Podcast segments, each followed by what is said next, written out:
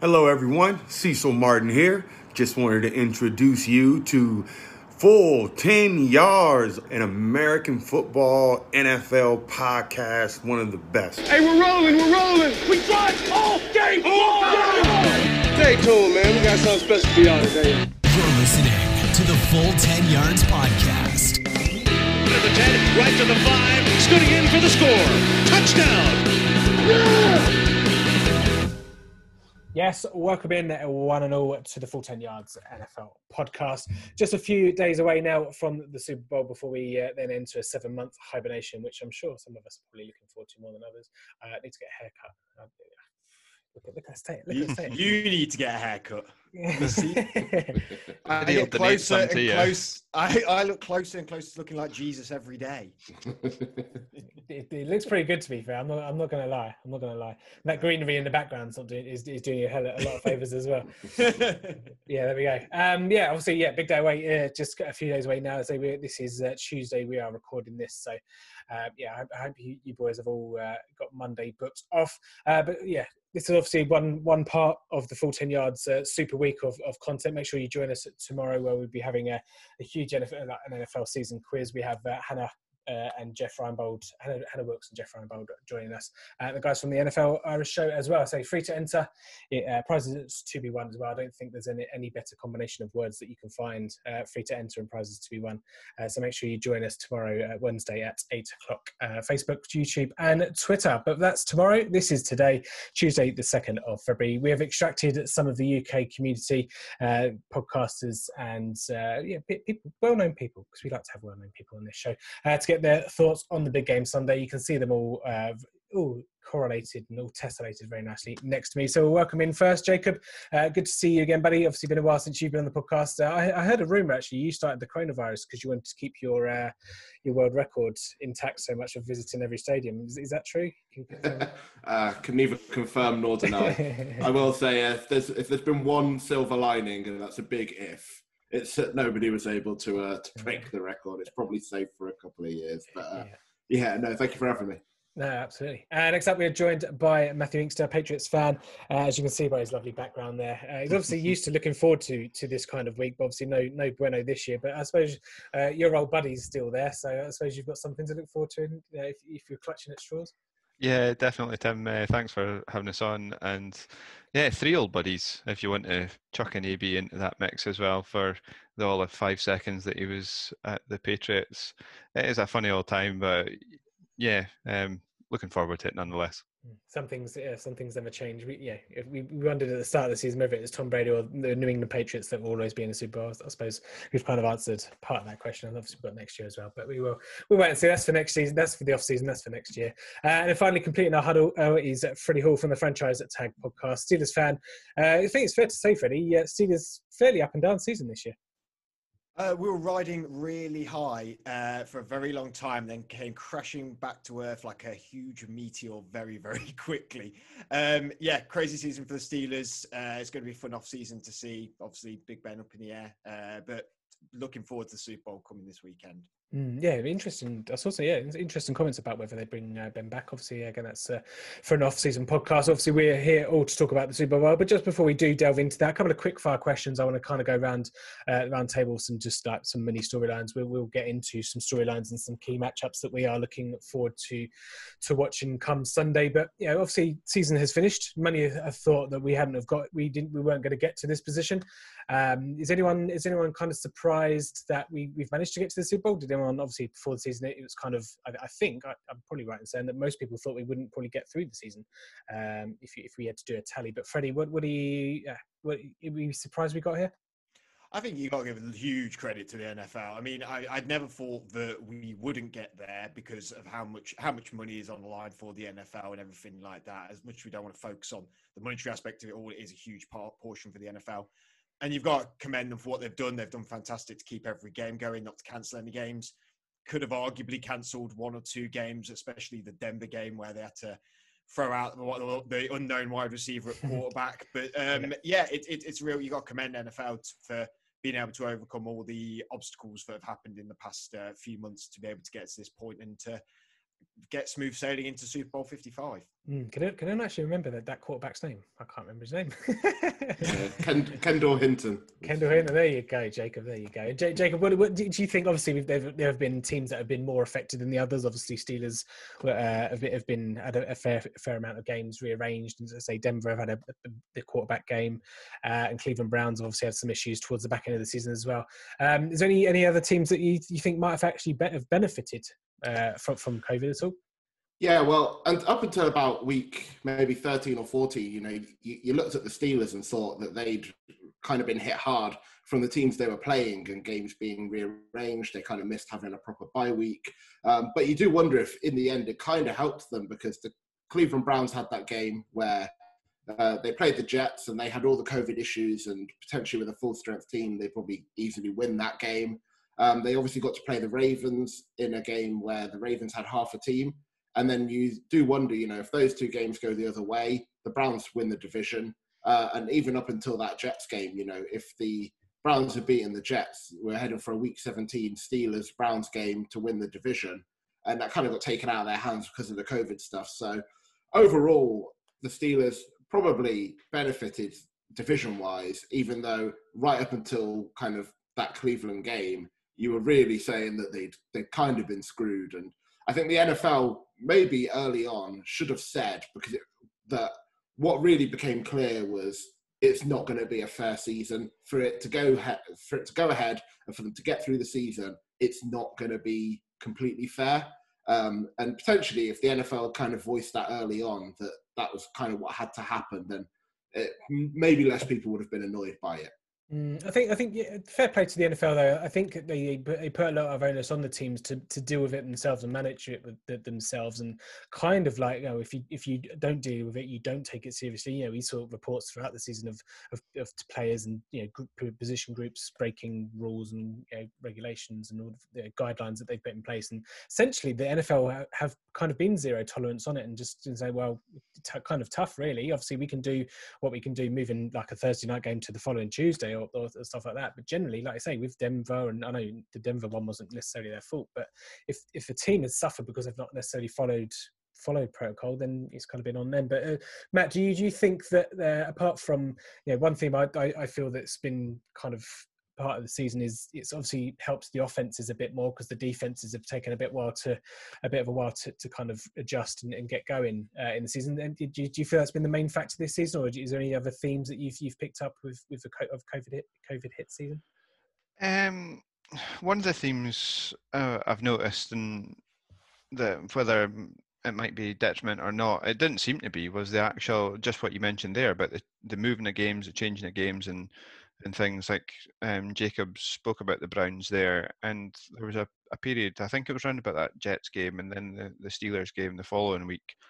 I think they had one physical practice in, in the space of 14 days, and yet they still come out and, and won the game. Yeah, you can say that the, at that point the Steelers were playing some second string players, um, but I mean they still did it. They still seem to be unaffected. The the Titans did what they did until the point that the, the Chiefs, um, the the Ravens, sorry, stopped them. They, I mean, they ran from what week five all the way through the rest of the season because their bye week was shifted. And overall, it just I think kind of goes to show that the preparation that these teams put in is pretty much second to none, and you know they can roll with the punches sort of thing. And the other thing, just when you were speaking there as well, I thought of uh, about the, the COVID rules and protocols was the it was AJ Brown that threw the ball in the crowd and then got fined seven thousand dollars because he's maybe throwing a potential like COVID missile at, at, at people. no, I just thought I was, uh, you know, things like that. It, it, seemed a bit crazy, and then other points where you're talking about a, a Denver room that um, got decimated because they were all deemed close contacts of each other and things is is where it is, and you see it with our football over here that you know they are try- they're not trying to punish them as such. I mean, life happens and things and things happen, but um, yeah, that that overall that's the the theme that I would take from it is that they prepare so well that you know it doesn't matter as much if they've had to affect and you know change their their schedule because of what days they play or whatever. Mm, sure. Uh, and I say, like I say, it's all it's all accumulated into Sunday's game. And a couple, a couple of quick fire questions. Do we think um, Matt? Uh, Matt, do we, uh, Freddie? Do we think that Tom Brady retires if he wins or loses this game, or do we do? Does his decision change if if it's a win or a loss? Well, with with these sort of things already, we hear whispers, don't we? I mean, like before Brees's last game, we'd already heard whispers this was going to be it, even though it was never officially announced. Admittedly, the Phil Rivers retirement this year was kept quite under under the radar, and that was a little bit surprising when that happened. And we've we've heard nothing about Brady going to retire after this game, and I, I don't think he should win, win or loss. He, I don't think he should. The difference, I think, between him and Brees and Rivers and other older quarterbacks in the league is he's just he's just playing at such a high level still for his age.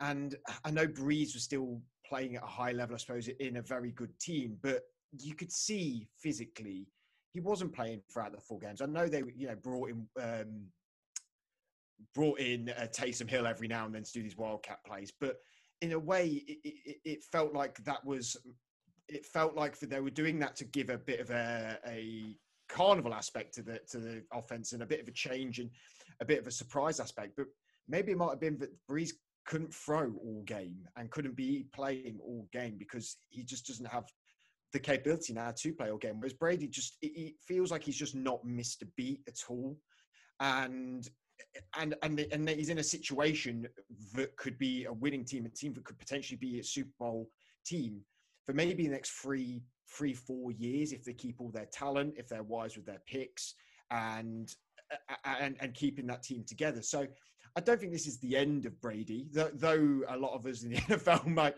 might like to see the back end of Brady due to how much success he has had in the NFL. He's just playing at too too good a level to to go anywhere for me at the minute, and he's in he's in a very very good team as well, which also must be quite attractive to carry on playing. Yeah, absolutely. They say when he joined Tampa, obviously he's a two-year deal. Obviously, he's played the first year of that. But uh, Jacob, uh, do, do, you see him fulfilling that that two-year? Maybe dare I say even extend it? Yeah, I think so. I don't think we're going to see him go anywhere. I think even if he gets, I mean, getting to the Super Bowl was a big thing without Belichick. That whole storyline. Um, I do wonder as well if there's like just an age milestone thing. I could see him wanting to do 45, and then you know, and that's he's obviously 43 at the moment, so We'll give him two more years. I I just think we'd have heard more if it was seriously on the table. Um, obviously, the Saints losing Brees this year, he might look at that and go, I want to go win a division. Um, as much as they're in the Super Bowl, they didn't win a division. They'll be firmly in the driving seat to do that. So I, I, I, I think we see him for another year, if not two. Mm. It certainly will be interesting. Obviously, media uh, media week leading up to the Super Bowl is something that um, obviously you, you get the player days and the media days. And Matt, I suppose once obviously this time last year he was kind of he was still a Patriot. And uh, did you, if he was was to leave New England, did you want to see him end up somewhere else, or did you did you want to see him just retire as a as a Patriot? And what, what do you what do you think with Brady? Obviously, you, know him quite well, not personally, obviously, but you've seen him for twenty for 20, 20 years. Do you think he's still got a couple of years left in him? Um, first of all, I wish I did know him personally, um, but no, I don't. So, um, it's a difficult one. You, it's one of those that you want to see him ride off into the sunset and you know do anything anywhere else. But I mean, look what happened to Peyton Manning. Um, when he went from the Colts to the Broncos, and it's a similar thing now. I think that um, the position that Brady's in, and it's been a huge, huge uh, like 50-50 divide pretty much in the Patriots fan base. Oh, you must be sporting TB12 and the Buccaneers through the whole season, and um, other folk saying no, you shouldn't be because you know you support the team and not the player, sort of thing. And personally, I, um, I'm now edging towards just for the the term of the Super Bowl is seeing him wanting to win it because I, I never want to see him um, fail in any aspect anyway. But uh, up until last week against the the Packers, I, wasn't really that fussed. I mean, fair, you can play well, yeah, great. And if the Buccaneers didn't get beyond um, the division, then you know it's not my team. I don't really care. But now that they're in the Super Bowl, and especially against the matchup that they've got, then yeah, it's TB12 all the way for the next. What's that? six days or so left. yeah. Yeah, and say it will be interesting to see how much Tom and Tom get screwed, or maybe even Bruce Arians get screwed about you know uh, Tom Brady's kind of future. But you know, Tom Brady and Bill Belichick was was one of the big uh, storylines come into the season. Tom Brady with Bill Belichick was 29, 219 and 64. I mean, that's just ridiculous, isn't it? Uh, obviously, they've kind of gone separate ways this year in terms of record. Tom Brady obviously 11 and five prior to the postseason. Uh, New England uh, seven and nine. Uh, New England crashing to 27 in terms of points scored ranking. Uh, it's the only time they've been outside the top 10 since 2000. Uh, sorry, sorry. Uh, top, they've only been outside the top 10 once under Brady, which was 2003, and it's obviously their first losing season uh, pre, which was obviously pre Brady 2000. Um, but it's an, it's an interesting. Obviously, Tom Brady going for his seventh uh, his seventh ring, and Patrick Mahomes obviously going for his second. Is there anyone, Matt, that gains more from from winning this from this game or losing this game? Is it a is it a case of they've kind of both got the same the same uh, incentives to win, or do, do, you think anyone's stock will be be uh, exponentially risen from from winning or losing this game? Um, for me personally, Brady cemented it regardless whether he wins a, a seventh ring or not. Um, I think it's Mahomes that gets the most out of this Super Bowl, regardless if he wins or loses. If he wins, I mean, it's he's. I mean, he signed his contract anyway, and so it doesn't really matter too much in terms of that. Of, but uh, overall, um, yeah, it makes a huge difference to him if he wins. But even if he loses, he's going to come away from this year. He's got his second straight Super Bowl. Um, he he can taste defeat for for once, and I think he'll learn more from defeat than he would from winning. Really, um, yeah, I think it's Mahomes that takes more out of it, and rather than Brady for sure. Mm. Obviously, um, Freddie, if if Brady does win, obviously that's his seventh ring. Do we do we ever if if that is the case, do we ever see Mahomes? Obviously, Mahomes is seen as the kind of the next um, baton or the next baton holder and flag bearer, if whatever you want to call it. Um, do we do we think that he's ever going to get near the six or seven of of, of Brady? Well, it's going to be incredibly hard, isn't it? I mean, it's just going to be so hard for that to happen. For one thing, Brady has them rings because he had Bill. Be- I, I, whether you want to argue it was Brady or Bill Belichick at the Patriots, they were both there the whole time together. Mm-hmm. Are we sure Andy Reid is going to be at the Kansas City Chiefs for the next twenty years? Doubtful. Um, well, yeah, probably not at all. So it is whether he has that um, that person next to him the whole ride. Um, I, I think why not is is definitely the thing. Why not? Why can't he go and do that? I think he's he's more than capable to go and do that. It just depends on what Kansas City do going forward. Um, they're, they're very different organisations, Kansas City Chiefs and the Patriots.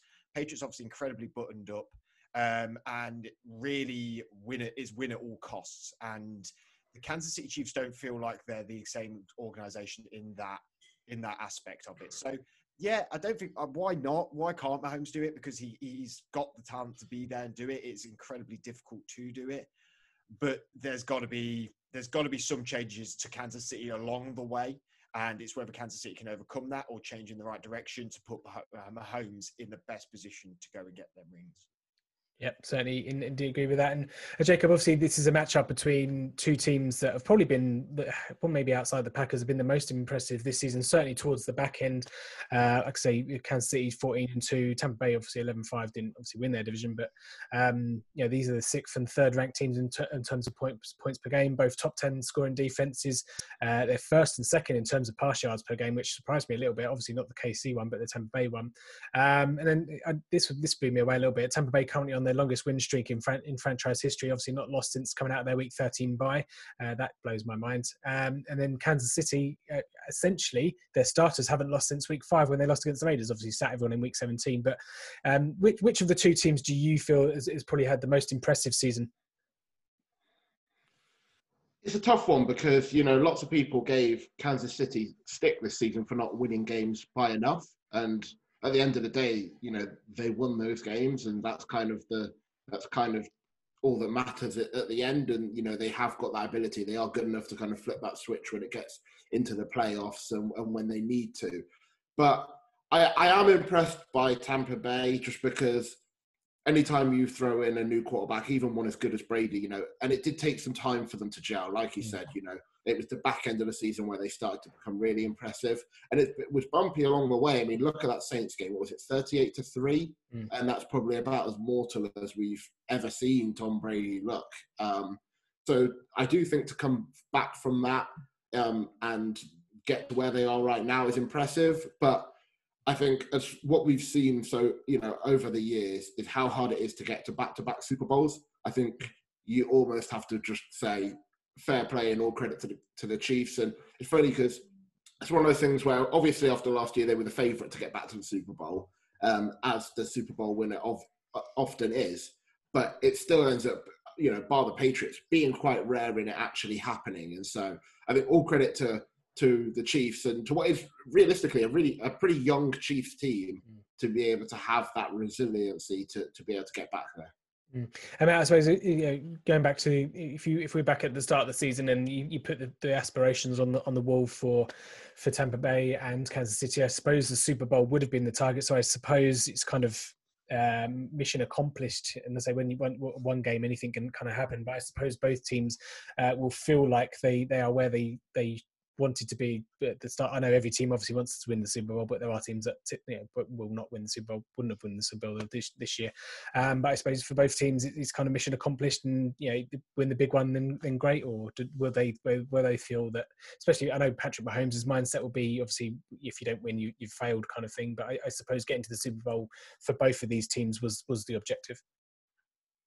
Yeah, I think I think it feels to me like the Chiefs would be more upset if they lost. And I don't mean like the players themselves, because I think they'll all be obviously horrendously upset if they don't win. But it feels like after last year that that standard has been set. No matter how hard it is to go back to back, when you win one and you have very, very little change, right, in that team, you you know you're good enough to win another one. That's that's just known. And whereas Tampa Bay, they probably knew they were good enough to get to the Super Bowl, but there was still question marks, right? There was question marks around how the team would gel, around whether the rest of the team was good enough. You know, the defense last year was actually pretty good, but it looked kind of bad stats wise on paper because Winston was giving the you know the ball to other teams in good field positions. So it, I think the Chiefs were yeah, it feels to me like the Bucks are closer to have already achieving what they kind of set out, and I think it's the same thing with Brady, right? You know, we were talking about does Brady need this next ring? Um, you know, who does it mean more to? And I feel like the fact that Brady got to another Super Bowl without Belichick, we've kind of already, you know, set that narrative in one direction. Yeah. I don't know whether winning it makes that as much of a difference to him as it does like Mahomes winning back to back. I mean, you know, only one team's gone back to back in the last 20 years, and that was the Patriots. So it, it's an incredibly thing, hard thing to do, and I feel like it's harder nowadays than it was maybe 30, 40 years ago as well. Yeah, no, certainly agree. And say that's just one part. You know, the, the, the quarterback battle um, is is one part that you know of, of the wider. I know the, the quarterbacks is the is the fancy position, something that all will always get magnified in, in, in weeks like this. Um, yeah, let's let's get into into our storylines then. So, um, Freddie, you've gone for um, kind of a, a bit left field, uh, dare I say? Some you've gone for some rookie love. Obviously, rookies were behind the eight ball um, coming into the season. No, no disruptive mini camp, no mini camp, and yeah, obviously not not the traditional uh, off season that, that rookies would have had this season.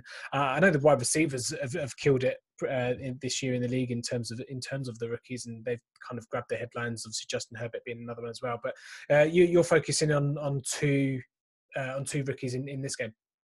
Yeah, I mean, there's going to be a few rookies playing in the game, but I think the two standout rookies on each team is Clyde Edwards-Helaire, the running back at Kansas City, and then Antoine Winfield Jr., the safety at Tampa Bay. Um, I'll look at Clyde Edwards-Helaire to begin with. I think though it won't be a battle one-on-one like a quarterback against a wide receiver, both these players play a very, very important role in the, in the team. And for Clyde Edwards-Helaire, you know, in 21, the last pick in the draft from LSU, what he's got 181 rushes for 803 yards, four touchdowns, 36 receptions, 200 for 297 yards and a touchdown in the regular season. Maybe hasn't been the splash running back for for a first round pick, even though it was the last pick of the first round, but has been very decent for them and has been has been pretty good. Um, obviously, he's been nursing a bit of a, a hip and ankle injury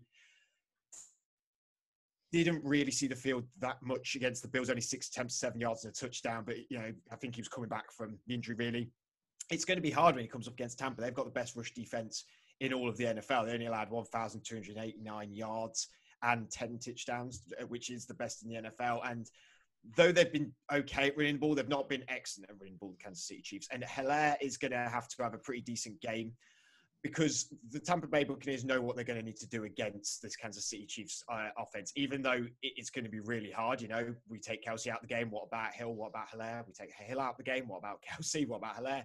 There's so many, so many offensive options on that Kansas City offense that Tampa is going to have to deal with. And then on the other side for Winfield, the, the second round pick out of Minnesota, a potential rookie rookie defensive player of the year if it weren't for obviously Chase Young, who's just been an absolute animal.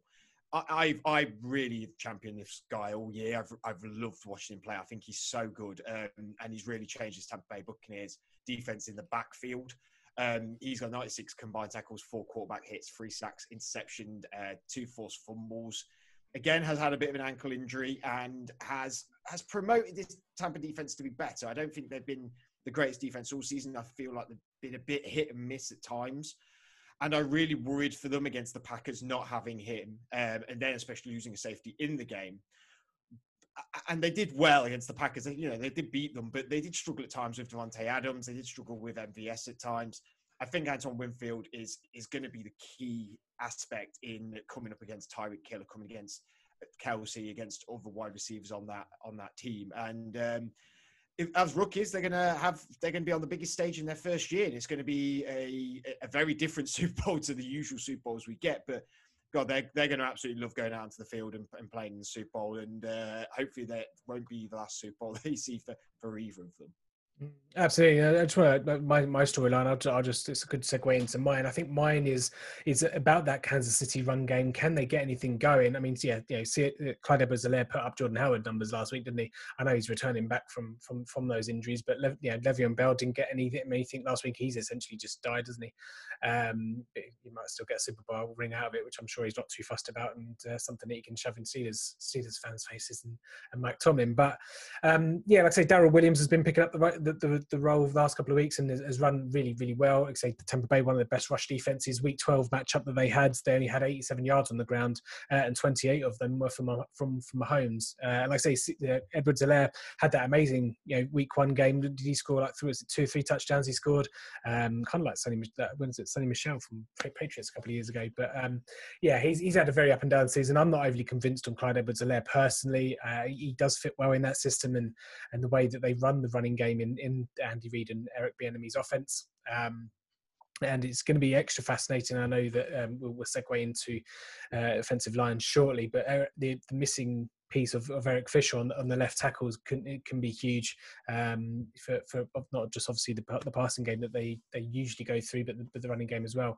Um, yeah, it's, it's, it's going to be fascinating because I think Kansas City, whilst they don't need the run game, they need to kind of try and be as honest as possible with with putting the run game in there, just so that it's not all you know eight eight men in the box and you know um, Devin White and all, all, the rest of the guys uh, are really good and just just block literally every hole and literally get nothing and force Mahomes to to, to pass. But um, Jacob, you you have your your storyline as the banged up offensive line against that elite D line. So, just want to, you want to expand on that one a little bit?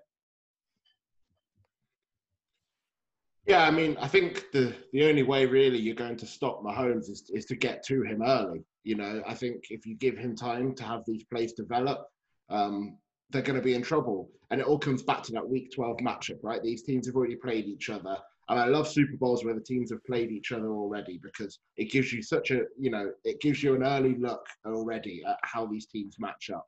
And when they gave Mahomes time, I mean, what Tyreek Hill, I think, had 269 yards and three touchdowns. I mean, it was unreal. Um, a, you know, a career performance from Tyreek Hill. Um, and it comes back to that NFC Championship game, right? That was the main way they were able to stop Davante Adams and and, and Aaron Rodgers was they were able to get to him. Um, they were able to to get him on the ground, and I think Shaq Barrett, JPP, Vita Vea, those guys are going to be absolutely key um, against that offensive line, which, as you said, is a bit banged up. No Eric Fisher.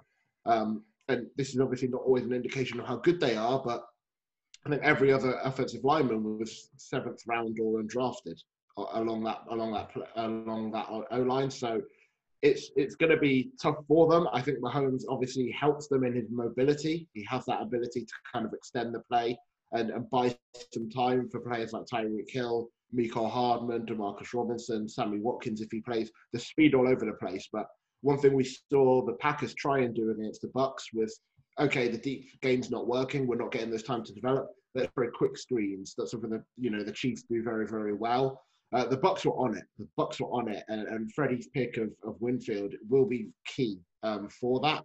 Um, all that short game. It's going to be. It might end up being kind of a bit of a long game where they have to throw um, short a few times to set up some long plays. Uh, but I do think if they're, it's all going to come down to can the offensive line slow down the Bucs D line at all. Mm. Yeah, and interesting you say that actually, Jay, because I because I did a bit of deeper diving uh, today in Patrick Mahomes' kind of stats, and I, this actually as much as the Tampa Bay win streak blew my mind, this one blew my mind as well. So in 2020, Patrick Mahomes, when he's had less than two and a half seconds in the pocket, he's completed 76.77% of his passes, 20 touchdowns, one interception. If you compare that to when he's had over two and a half seconds in the pocket, he's only completed 55% of his passes, 18 touchdowns, and five interceptions. So, like, even if I, I guess taking from that, judging on what he's done this season, if he if he if they do get to him, it, doesn't really matter. And you kind of almost want to say, all right, don't don't don't don't get to him. Um, and it's just, yeah. so instinctive, isn't he? He's just yeah. so in, that's what puts it. That's what makes Patrick Mahomes, isn't it? It's just that instinct of of that quick throw, and yeah, makes him so deadly. Yeah, and as another trait of, of that Week 12 game as well is that I, I know it's the, the Todd Bowles defense. They didn't really blitz much against him. Um, again, it'd be interesting to see. Uh, yeah, my matchup we will get to a bit later on, but it'd be interesting to see if if that kind of is, is repeated in, in the Super Bowl. But Matt uh, sitting there patiently. Um, Freddie, Freddie spoke about obviously Antoine Winfield Jr. being you know, being the rookie and obviously at, a corner. On, but on the other side, you've got you know, um, Sean Murphy Bunting, and Jacob mentioned the plethora of wide receivers and the speed that the Kansas City Chiefs have. Do you just want to make yeah, obviously that's your storyline uh, going into this game? So why, why did you pick that? Yeah, I picked uh, Murphy Bunting because uh, I think he's an unsung hero in this defense a lot of time. He was one of the top tacklers uh, over the course of the, the regular season and again through the postseason to date. He's, um, I think, he's like fourth overall tackler in the in the season, fifth tackler in the season. Sorry, and um, I think he's jumped up to fourth in this one. And he's he, had one interception, one forced fumble, which doesn't seem like a lot, but then he's again. I think it comes down to that the time after the bye. Um, they've just gelled whether it's offensively with Brady and um, the receivers, you know Godwin, Evans, etc., or consequently on the defense. And um, he's the, now now had three interceptions in the postseason alone, and I think he's just going to be a huge, huge player to watch through through the back end of the field. I mean, we've all talked about it so far. The receivers that they have, the run game that they have, you know, you could see it against uh, the Bills that Kelce just attacked the, the middle of the field when he thought that the outside was taken. If you go to the inside, then you've got Hill coming on the outside. Um, yeah, I've, it's one. It's a, a matchup I like in general. I think probably because I'm a Patriots fan, um, I love watching JC Jackson or Gilmore taking on those receivers, especially Gilmore when he comes one on one against the likes of Kelce or Adams or whoever it might be over the season. Then I think you might see quite a lot of Murphy Bunting just going one on one with the likes of Tyreek Hill and taking him out the game rather than trying to double coverage him a lot. And I think um, then you're looking at the front line to start blitzing and things. And Todd Bowles needs a lot of credit for this this team, and I think he could be back in a head coaching role because of the way he's performed with this defense across the season to date.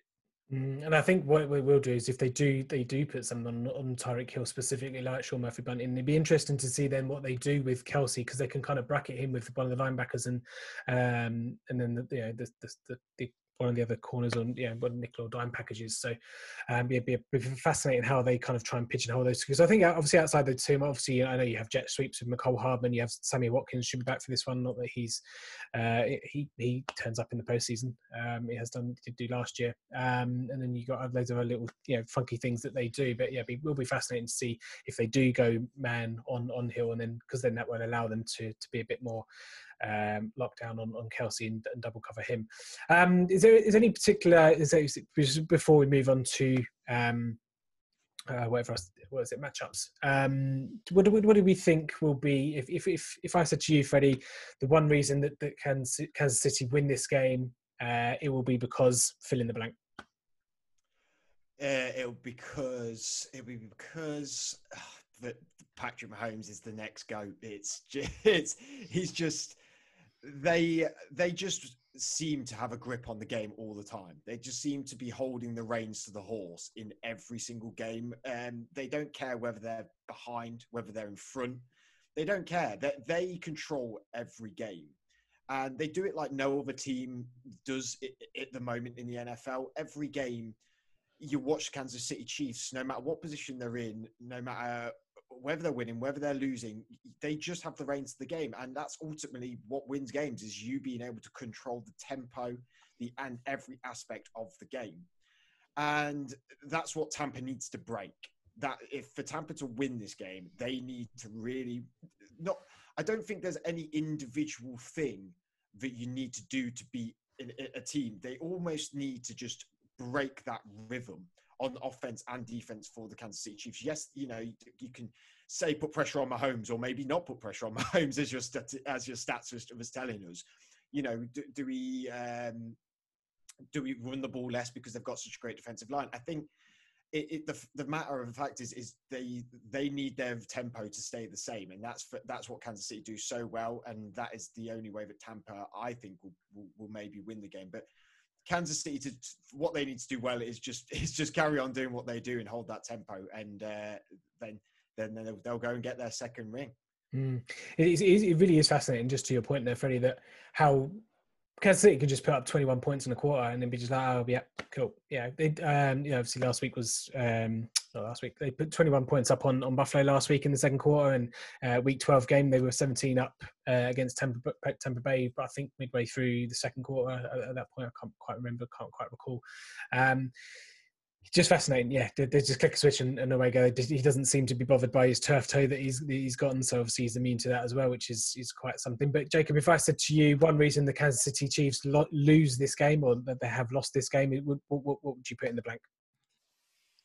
I think it's because uh, Brady looked after the ball. I think you know the key thing that we've seen from quite a few of the games leading into the into the Super Bowl from the Bucs is that you know Brady's turned over the ball, um, but the defense has bailed him out. And I do remember thinking, you know, as a you'd hate to have been a member of the of the Bucs defense in that NFC Championship game where you're stopping the league's highest scoring offense, and then Brady's just giving them the ball uh, in you know in great field position. And I think the difference would be, and you know, we can argue whether the Packers' offense was better than the Chiefs' offense or whatever, but I think Mahomes will make you pay if you give him the ball, you know, that side of midfield.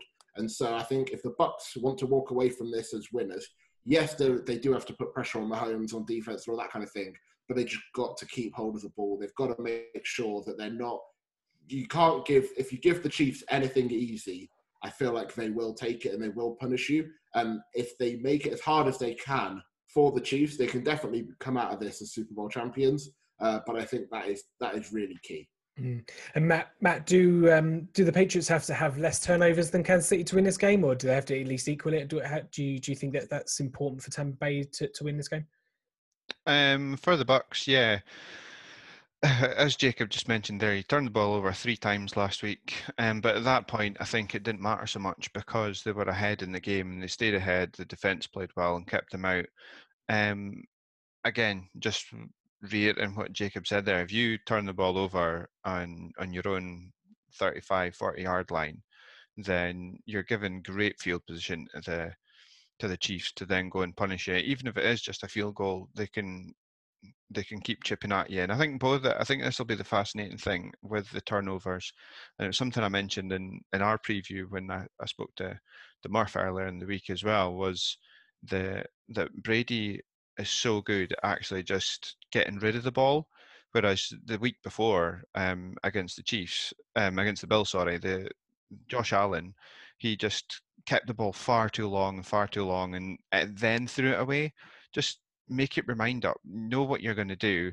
And Brady is one of the best at the the game game management side of things. Yeah, okay, he kind of fell apart a little bit, um, as I've just mentioned with the three turnovers against the the Packers. But overall, he is what he doesn't give away interceptions that often, really, because whether he's on the opposition 12 yard line, he throws it out the back of the end zone, or he's on his own 30 yard line, he throws it to the sideline. He'll quite happily go right, reset, take it again, second and 10, even third and 10, um, he's he's quite, quite comfortable with it. So the the turnovers is a huge thing for me. Even if it's just one to zero, if the the Chiefs turn it over one to zero in, in favour of the Bucs, then that could be the thing that just completely flips this game. And because I think it's going to be close, I think it's going to, going to be a really close game and one for the neutral as much as one for seasoned veterans like ourselves. Yeah, I, I, certainly agree. I think it should be it should be a close game. Um, but you know, one thing that we've learned from from both of these you know, quarterbacks uh, is that if they do get into big deficits, that they can make comebacks. Jacob um, Mahomes obviously has, has done it for the last two postseasons, I suppose this one and the last one where they've gotten down big and then, like I say, they just blitz and, and score three touchdowns in, in a quarter. But you know, Brady, of course, uh, the orchestrator of the, the, the glorious twenty-eight to three comeback. Uh, Falcons fans know, cover your ears now, but um, I, I, suppose you know for for the neutral, you know, we don't want a scenario where defense takes over and then one team blows out the other. But I suppose even if there is a 20, 20 point lead, uh, I think considering who the quarterbacks are uh, on both of these teams, you still even let's say the Packers tried it last week, and, and Brady, those three interceptions, did try and uh, let the Packers into the game. But I don't think we're we're in, in for a blowout here because of the, the quality of quarterback. Yeah, I feel like um, as soon as you know a team goes 10, 13 points ahead, that's immediately going to be what they talk about. You know, if the Chiefs go behind, then they'll talk about last year's Super Bowl. They'll talk about the game last week. You know, they were down. They'll talk about any of the playoff games from last year for the Kansas City Chiefs. Uh, and if Brady goes behind, of course, you know, they'll talk about the 28 to 3. They'll talk about any number of games that you could pick out um, where Brady has been behind and he's, and he's come back to win it. I mean, it is really kind of two of the best at doing that. Um, and I feel like that will be the narrative straight away. It feels almost, it's, it's like the opposite of the Ravens Titans game where you kind of said whoever goes ahead will be able to control the clock and probably see out the game. It feels like the polar opposite of that game, essentially, where whoever goes behind, I don't think they'll panic. I mean, you saw last week, you know, they don't really panic. Even uh, Mecole Hardman, you know, he was, you could see he was visibly upset with himself and it, you know, it took the veteran players of, well, you say veteran players like they've been playing 10, 15 years, but it feels like that almost with uh, Mahomes and Kelce, but they are kind of that emotionally mature to be able to go over, pick him up. You know, they they were able to get him the ball, and and it kind of turned the game a little bit on some of the plays he was then able to make. So I think that both teams will not panic and. Uh, you know, as you say, for a neutral, that's kind of what you want, right? You want the team ahead to feel a little bit of the pressure, and potentially it's a one-score game going into the final, you know, the final two minutes. Because if it is, you know that all the narrative will be, well, you know, they can come back and do this. You know, it was the same thing in the um, Patriots Eagles Super Bowl, right? You know, even though the Eagles were ahead on that last drive, everybody couldn't help but feel Brady's probably going to pull this off, isn't he? Even though he yeah. didn't, that was all anybody was thinking. And I feel like it'll be the exact same thing for whoever's ahead come the end of this game. Mm. Uh, and then just before we get to uh, yeah, it's, it's, a very good point. Uh, just before we get to the predictions time, then uh, Freddie, um, this is obviously the first Super Bowl. I have to, I suppose, it's going to be cliche all week and something again that gets rammed down our throat. But it's the first time uh, a team will host a Super Bowl. Tampa Bay, obviously, the first team to do that. Um, do do we how much how much are you, how much are you putting into home field advantage? I know there's not been too much this year. I know you essentially the crowd's going to be uh, the US equivalent of a, of the NHS in the stands, so it's not going to be cheering and booing as, as much as maybe a conventional Super Bowl. Um, mm-hmm. fair play to them. I mean, yeah, if you, if, yeah, so seven seven thousand five hundred tickets they've given out, yeah, which, which um, is fantastic by the NFL to go and do that. Really, really brilliant by them. Uh, I if it if you'd asked me this at the start of the season, I'd have been like, this doesn't matter at all. That they're at home. But the fact that they've not played at home now for what, four weeks? And the Chiefs have been at home the whole time as well. I, I think this actually matters a lot more now than than we're giving than than maybe would have thought at the start of the season. And yeah, all right, there's not going to be it's not going to be a full stadium, but there is going to be people there, and we have heard how loud the stadiums are getting with limited capacity obviously there'll be Kansas City fans there as well, who are notorious for being incredibly loud. But also the Tampa Bay fans are going to be there as well. This is going to be their first Super Bowl in a very, very long time. They are going to be really up for it to try and beat the Kansas City Chiefs. I actually do think it matters quite a lot now, and uh, in, in, a, in, a, in a season where COVID's been very key, and we've had empty stadiums, and it's not maybe mattered so much. it actually matters so much in the Super Bowl because they've been away from home. There's, there's a comfortability factor. You're not out your comfort zone. The, the players that are, are in Tampa, you know, they're not traveling all the way to get to the stadiums. It's not staying in hotels you're not familiar with. It's not, you know, taking routes around the country that you're not familiar with some of these guys are going to be doing their normal routine every day just to go to the biggest game of the season. And there is a, a lot to be said there for the mindset aspect of that happening for a team. I know Kansas will get there. I'm not sure if Kansas is going to get there early, whether they're there already, or whether they're getting there very last minute because of the COVID protocols. But it will two days, I believe, two days before the game. Yeah, that's all they're that, allowed to do. That that's going to spin them out a little bit. I know these teams are, are very very um, are very experienced in traveling around the country and everything like that, and they don't throw it doesn't throw them that that out, that much out of aspect. But when you're playing a team at home that is there every day, that is making that route, that is is very set in their ways with there, it this could really matter a, a whole lot more than people are giving it credit for. Mm, and I, I, suppose if you're a Kansas City fan, you can say you can offset that by saying we've already gone there and won this year. So um, again, a whole different kettle of fish. Uh, but yeah, be interesting to see um, whether I mean, I, I, don't, I didn't envisage it paying. I think the fact that Kansas City have already gone there and won this season, uh, I think I don't, I don't, I don't see it being too uh, affecting the result too much or being too favourable in Tampa, Bay, uh, Tampa Bay's favour. Um, okay, well that, that pretty much breaks us down some storylines, uh, some matchups that we're looking to see uh, come Sunday. So let's get your, your predictions then, guys. So uh, what I want from you is a winner, an MVP, and potential dark horse for a super uh, kind of a star of the show that we potentially don't know. So Matt, we'll come to you first. Um, mine's is all based around uh, Tampa Bay, really. Um, Tampa Bay to win, which then would who's that, who's their quarterback again? I don't know. I mean, the, to be honest with you, before I, I, go any further, it is a bit of a, a heart over head type of scenario because my head does say that the Chiefs win this, but as much as I would, I say that through gritted teeth. Um, but yeah, if the, if if Tampa Bay win, then naturally, almost always it goes to the quarterback, which means that Brady wins the the MVP for the Super Bowl.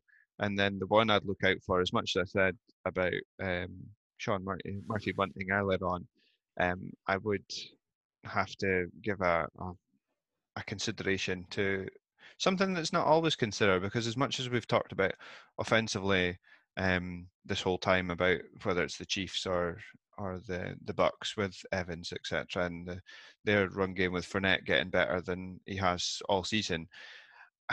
An outside shot to me is either Shaq Barrett or JPP for an MVP shout because I mean you saw what Shaq Barrett d- done last week to Rodgers. If how could you not put him in contention if he comes away with three, four, five sacks again, the, and especially in the Super Bowl. So for me, the, the either way, whether it's Shaq or or JPP, one of them can be an outside shot for MVP from defensive standpoint at least.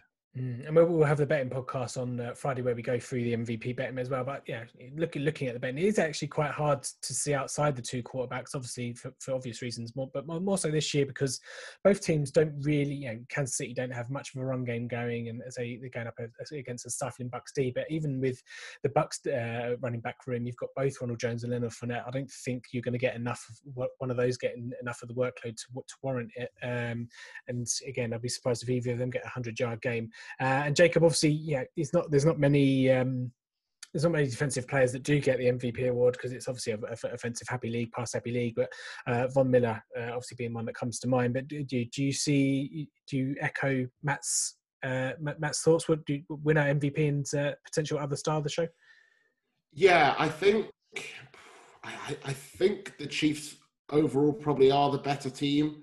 Um, I would probably favour the Bucs um, in terms of you know you mentioned around the betting. I do think you know I'd favour the Bucs at, at, the points line, but I think the Chiefs are the better team, um, and so they probably do ultimately win. But I could see it going either way. But as you mentioned, you know the quarterbacks do often get it, even if you know arguably they shouldn't. You know I, I thought Mahomes probably shouldn't have got it last year and, and did. So I feel like offensively for someone not named Patrick Mahomes to get it, you'd need a repeat of that week 12. You know, Tyreek Hill would need to, you know, be getting 200 yards and, and two or three touchdowns. And, and even then, if Mahomes, you know, his stat line in that game was 460 yards and four touchdowns. So potentially he, he still gets it somehow. Um, but outside shouts at MVP, um, yeah, Matt pretty much said what I was going to say. Shaq Barrett or, or JPP. Really, I think it leads back into what I was talking about around my matchup. If the Bucs are able to win this, chances are they've been able to get to Mahomes. They've been able to slow him down by getting to the quarterback early. And as you say, if you can get three sacks, um, especially if they do play, if they play sides and you've constantly got one of them going up against kind of the backup left tackle, um, and that becomes a problem all day. Yeah, like you said, three sacks, potentially a forced fumble or something like that. Um, it puts you right up there. Like you said, Von Miller, um, it puts you right in that kind of uh, conversation for them, even if it is a high scoring game. But uh, I think if if the Bucs win, that's definitely an, that's an absolutely great bet. Is just to kind of favour those defensive guys because I do think for the Bucs to win, they will have had to slow him down at some point. I'm not sure they win a shootout. Mm. And of course, Brady has a history of uh, winning the MVP award, but perhaps his uh, running back should have done James White. Um, Freddie, Freddie, as a as a Steelers fan, obviously you you have the uh, the joy of seeing either Antonio Brown or Lev Bell take the uh, take a, a, Super Bowl ring away. Obviously, I'm not going to advocate them for MVP at any point, but um, which one are you cheering for the least? Uh, oh wow. Uh, well, uh, cheering for the least, probably AB. If I had to, if I had to pick, if I had to pick out the two of them who would want to win it, it'd be Le'Veon Bell. But um, I, because I obviously we're going to be talking a lot about the Super Bowl this week, and I'm probably going to go heart over head in every conversation that I have. But in this conversation, I'm going to go head over heart. I think the Chiefs do win this. Um, I just think they're the better team. I just think Patrick Mahomes is is just that good, and they are that good. I do think I do think, yeah, Tom Brady factor is such a huge factor. And obviously, if I think the Chiefs win, Patrick Mahomes is probably going to, to win the MVP. I think um, Jacob's right in the aspect of Tyreek Hill puts insane stats up in, in a half or in a quarter, whether it be at the end of the game or start the game. That could definitely be be someone who's in the conversation. But I, I think Chris Jones, you guys have both gone on the Tampa Bay uh, defensive side. I've gone Kansas City defensive side. Could be the unsung MVP that we we might not that is maybe not predictable. I think Chris Jones has been a force to be reckoned with all season. He's just so good on that defensive line and runs that defensive line. Is the Tampa Bay O line good enough to, to stop him? Maybe. But even if Chris Jones isn't getting the stats individually, he causes so much disruption for Frank Clark. He he's a bit of an unsung hero, I think, for the Kansas City Chiefs defensive line as well, because he's the one that feeds whilst uh, whilst Chris Jones takes all of the hits and the uh, the double teams there. So Chris Jones is definitely someone that we all know is such a great player. But uh, if he can get to Brady and disrupt Brady and throw Brady off rhythm and get in Brady's face, is Brady good enough now to be able to cope with that? Yeah, probably. But is Chris Jones just a good enough player to be able to to really throw the greatest of all time off his rhythm and off his game? Yep, no, like it indeed. Say, I think it's going to be very hard for a non-quarterback to win it in this in this in this year's uh, MVP. Just considering how the teams line up and how they play, and you know, you've got explosive offenses. It's not as if we've got a kind of a defensive team against an offensive team where you can kind of say, okay, obviously, if the defense stops the the, the potent offense, then you've you've got a shout for MVP. But it remains to be seen. Like yes, say we will um, we will break that down, that market down on Friday in the Betting podcast. Jensen, thank you so much for your time. That's going to wrap it up. I Hope you you guys uh, listening out there or watching, if you're watching on YouTube, um, enjoyed that one. Don't forget to subscribe and follow us on Twitter at Full Ten Yards. Uh, we do a quick roundtable where if you if you enjoyed any of the content, any of the guys have brought, uh, I'm sure most of you know, yeah, if, yeah, the NFL UK community probably pretty much knows each other anyway. But Matt, uh, where can people find you and your good work? Um, mostly go to Twitter. Um, for myself, it's at Matt Inkster, and for the the podcast that I do, uh, Pat's chat with myself and my friend Jake, it's um, at Pat's Chat UK, and from there it'll, you'll find the links and veer off to nflscotland.com and the like as well. Lovely stuff. And Cheers Jacob, for having us on. Yeah, very, very, very, very welcome indeed. Jacob, where can uh, people find about your your world record attempt from last year, but also talk about 49ers and uh, and just gen- football in general? Uh, yeah, you can follow me on Twitter at JBB Football uh, and the same on Instagram. So uh, yeah, follow both of those if you want to. Uh, yeah, see uh, see my opinions on, on football and, and a bunch of other stuff. Uh, I was on a podcast, but no longer on that podcast anymore. But looking to potentially start another one once again, a little bit more time on my hands. But yeah, appreciate having me having me on. Mm, Jacob in the free agency market there come February, what my February March time, uh, and Freddie, obviously you, you you're on your own podcast as well. Plug away. Uh, thank you for having us on. I think uh, the bidding war for Jacob's going to be starting now between us. Yeah. You know, whether you go for London or sorry for Scotland. I mean, it depends where you want to go, mate. No sunny state, you know, no sun anywhere here, or beaches for that matter. But um, you get you can find my podcast, Franchise Tag Podcast, on uh, Twitter, the Franchise Tag UK handle on there, and Franchise Tag Podcast handle on uh, Instagram and Facebook. You can find me on Twitter, Instagram at FreddyGTH9 uh, yeah, uh, podcast every week. Lots of Super Bowl content coming out this week. Uh, this week, so uh, lots of fun. And uh, again, thanks for having me on, and uh, thanks to everyone here for doing so much in the NFL UK community at the minute when it's been a bit of a difficult time for everyone in the world. We've all been putting out content and doing some good stuff. So, it, you know, congrats to all of you guys for doing some brilliant stuff for NFL UK. Yeah, certainly is. Jacob, don't take anything less than two firsts to go on a podcast. um, yeah, it's, it's, going to be strange. Obviously, when the Super Bowl is done, obviously it's, it's helped helped with the lockdown. Obviously, in the, in the country, and you know, we, we, were about to embark on a seventh, essentially a seven month uh, hibernation from any action on the field. So I know we have the draft and free agency, and I know we had obviously the blockbuster trade for uh, for Matthew Stafford uh, at the weekend. So uh, hopefully they'll be. More, I'm not. I'm not quite sure we're going to get that kind of every week, but uh, here, here's the hope. But anyway, yeah, you can follow me at Tim uh, Tim underscore Monk F10 Y. Obviously, you can catch uh, all of our all of our work uh, at Full Ten Yards on Twitter. Obviously, the college guys will kind of take precedent and take the take the spotlight. Uh, we have a, a scouting a, a, scouting guide coming out as well, so keep your eyes peeled uh, for that. Thank you all for joining us. We'll be back again soon, so don't forget to check out all of the podcasts and the content that we are releasing this week. Very much appreciate all the engagement, all the uh, interaction, and uh, all the following as well. So, in the meantime. Uh, enjoy the show. enjoy the Super Bowl on Sunday. And in the great words of Kevin Cadle, it's a bye bye for now. A bye bye.